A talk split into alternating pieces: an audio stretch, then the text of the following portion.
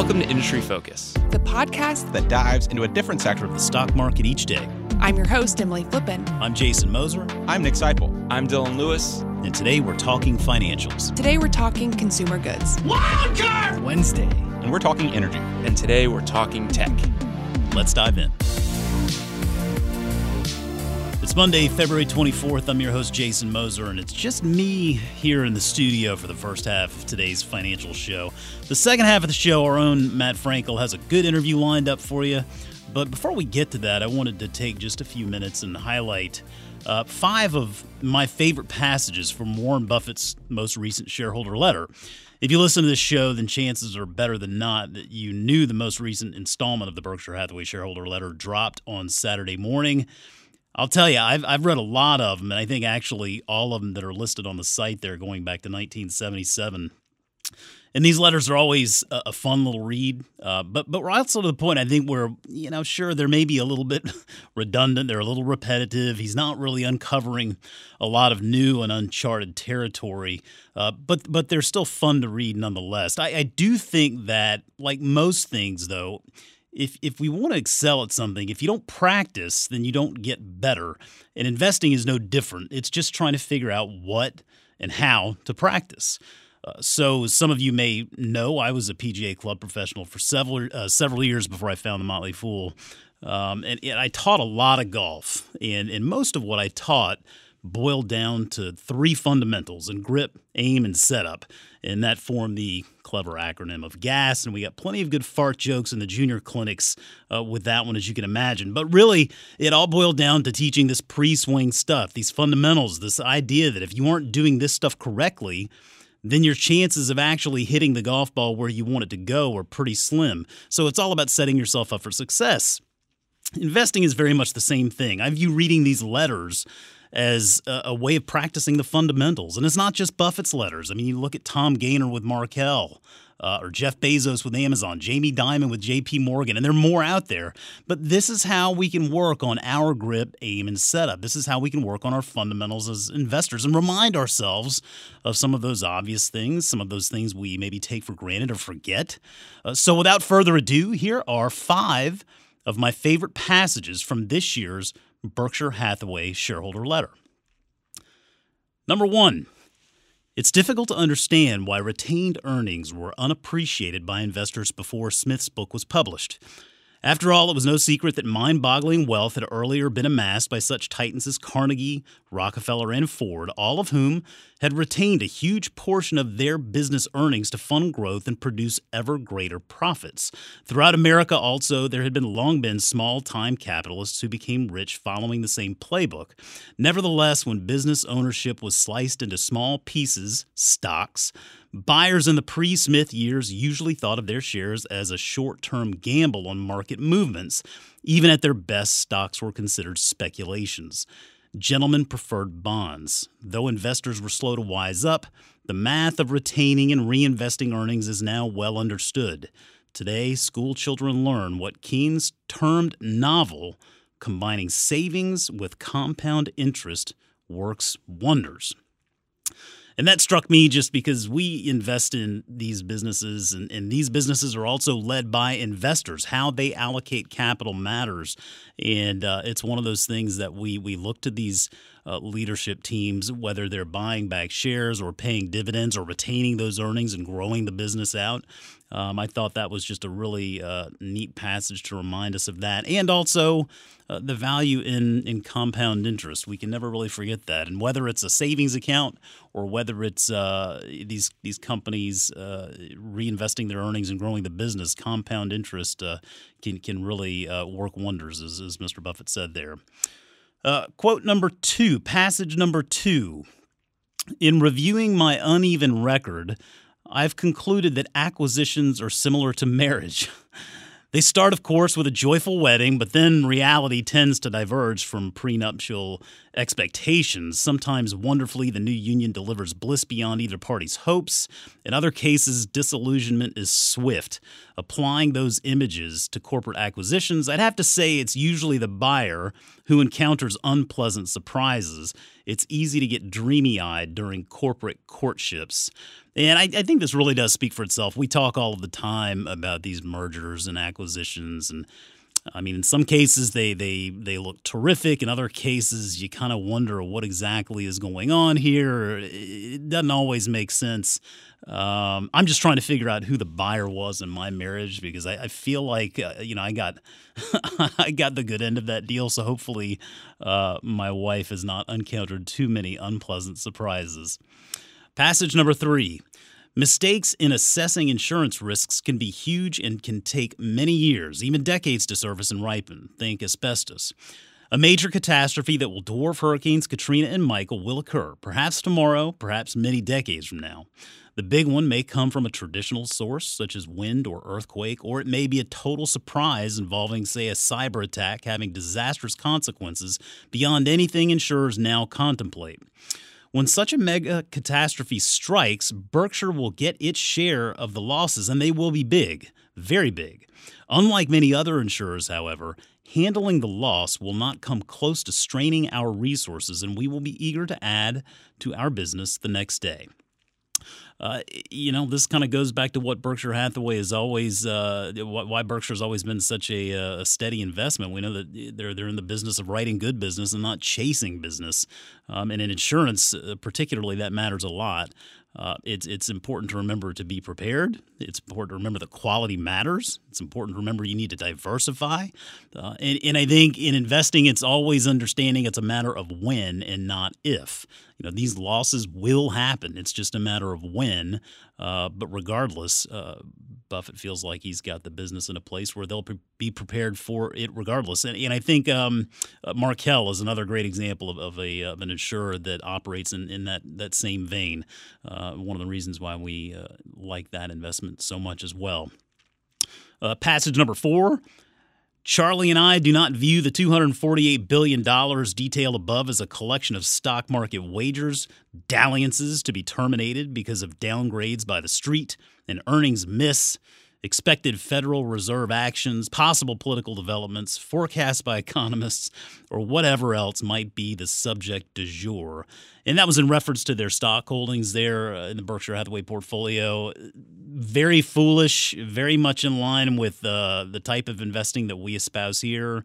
Uh, we, we don't view these stocks as uh, just stocks. They're businesses that we're owners of, and they're businesses that we plan to hold for uh, many years, uh, if not indefinitely. And there's always going to be something you know and if you listen to everything then it'd probably keep you on the sidelines. But reality applies uh, this really does apply today when you look at something like uh, the coronavirus. I mean coronavirus really is kind of the subject du jour. So i think it was uh, very fitting timing there. Before that you know hey it was the china trade uh, deal and then so on and so on. So always always worth remembering that um, these investments we're making uh, are, are, are for the long haul Passage number five forecasting interest rates has never been our game, and Charlie and I have no idea what rates will average over the next year, or 10 or 30 years.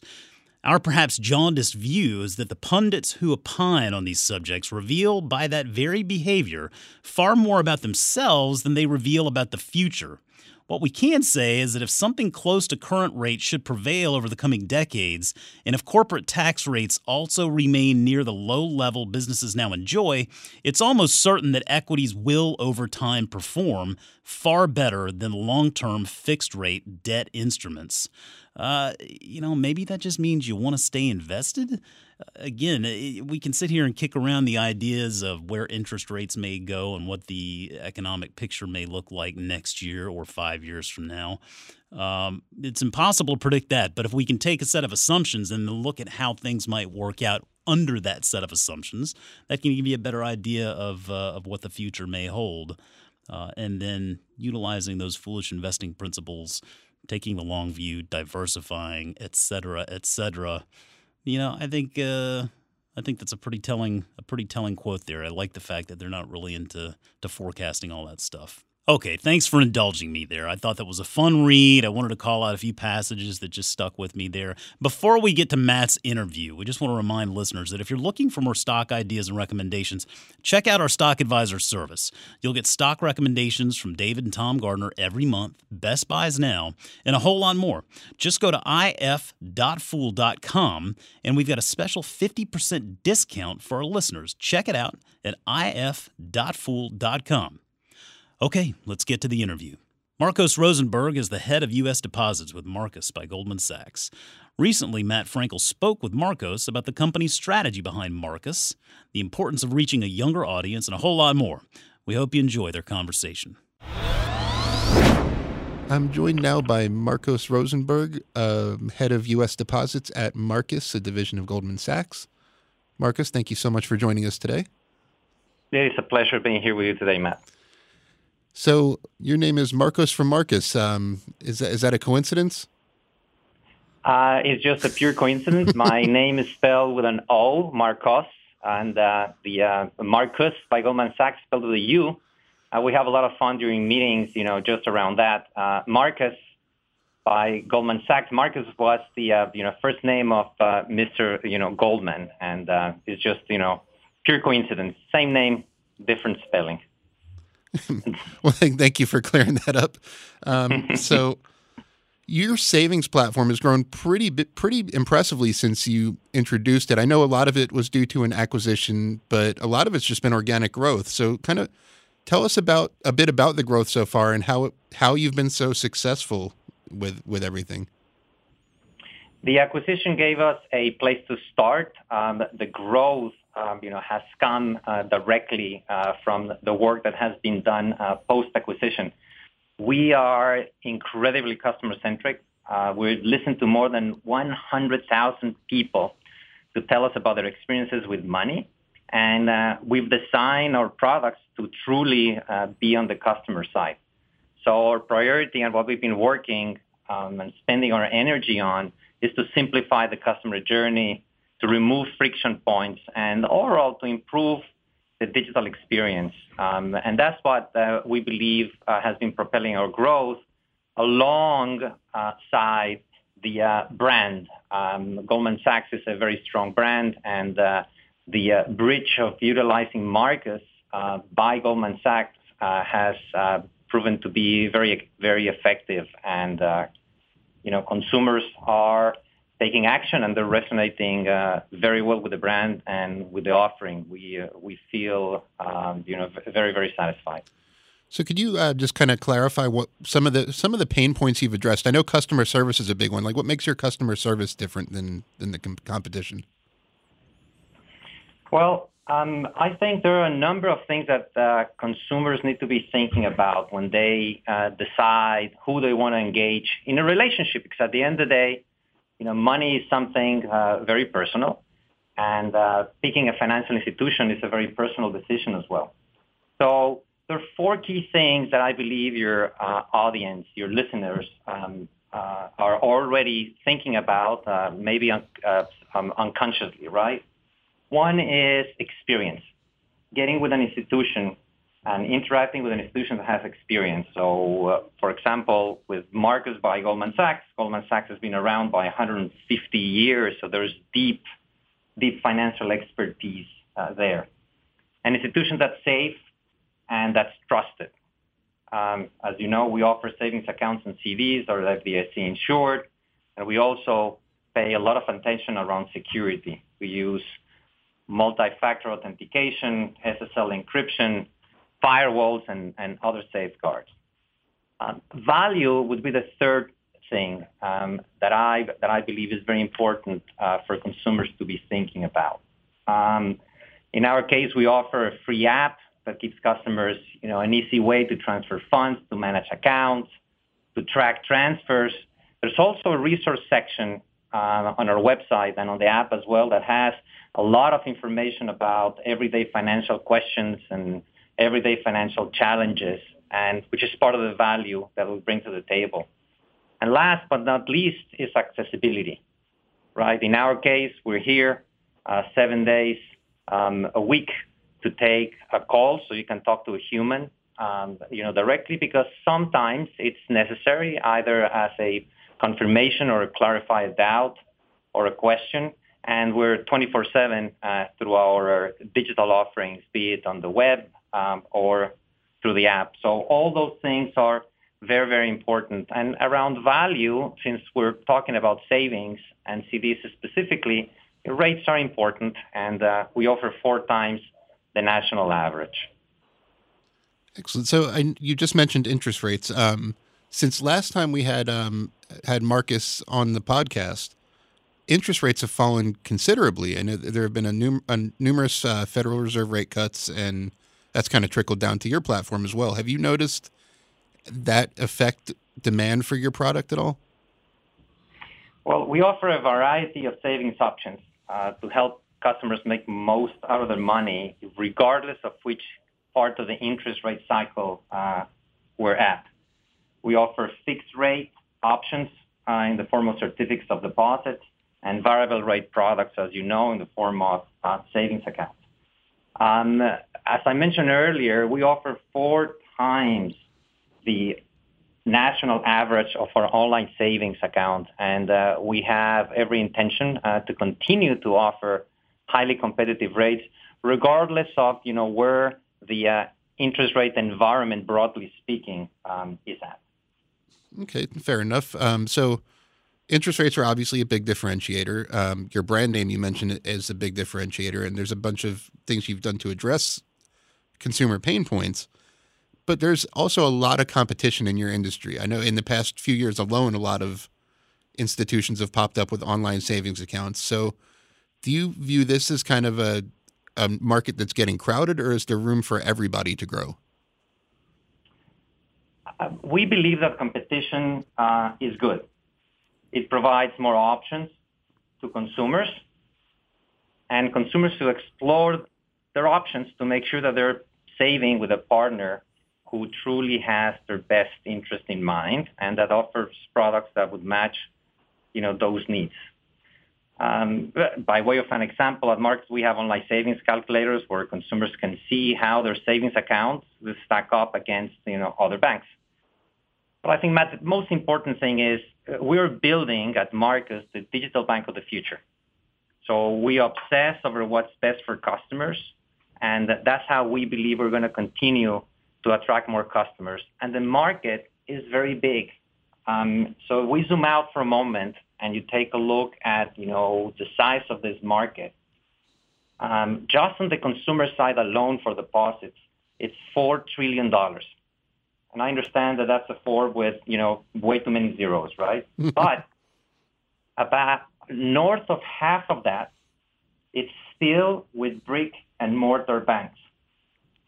And what that means is that for the majority of those dollars, which belong to the majority of our U.S. consumers, they're earning rates on savings that start with a zero, as opposed to being able to earn a savings rate with an online bank, ours specifically at Marcus, we offer 1.7%. So there is enough room here uh, to grow, obviously. And uh, the biggest enemy here is inertia. It's not that there's more entrants or less entrants or more banks or fewer banks.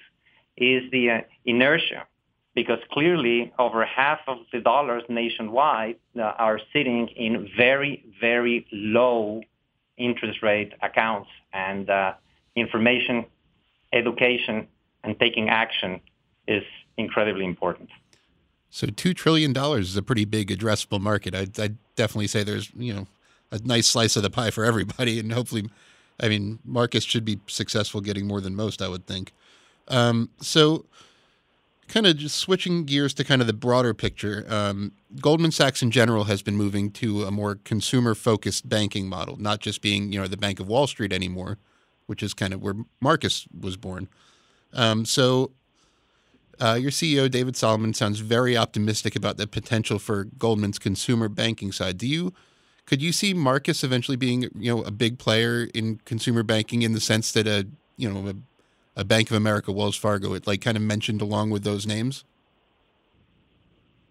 we we're building a leading digital consumer bank. Um, we're addressing the saving, spending, and uh, borrowing needs of uh, millions of consumers. And uh, very importantly, we are starting um, from a clean slate.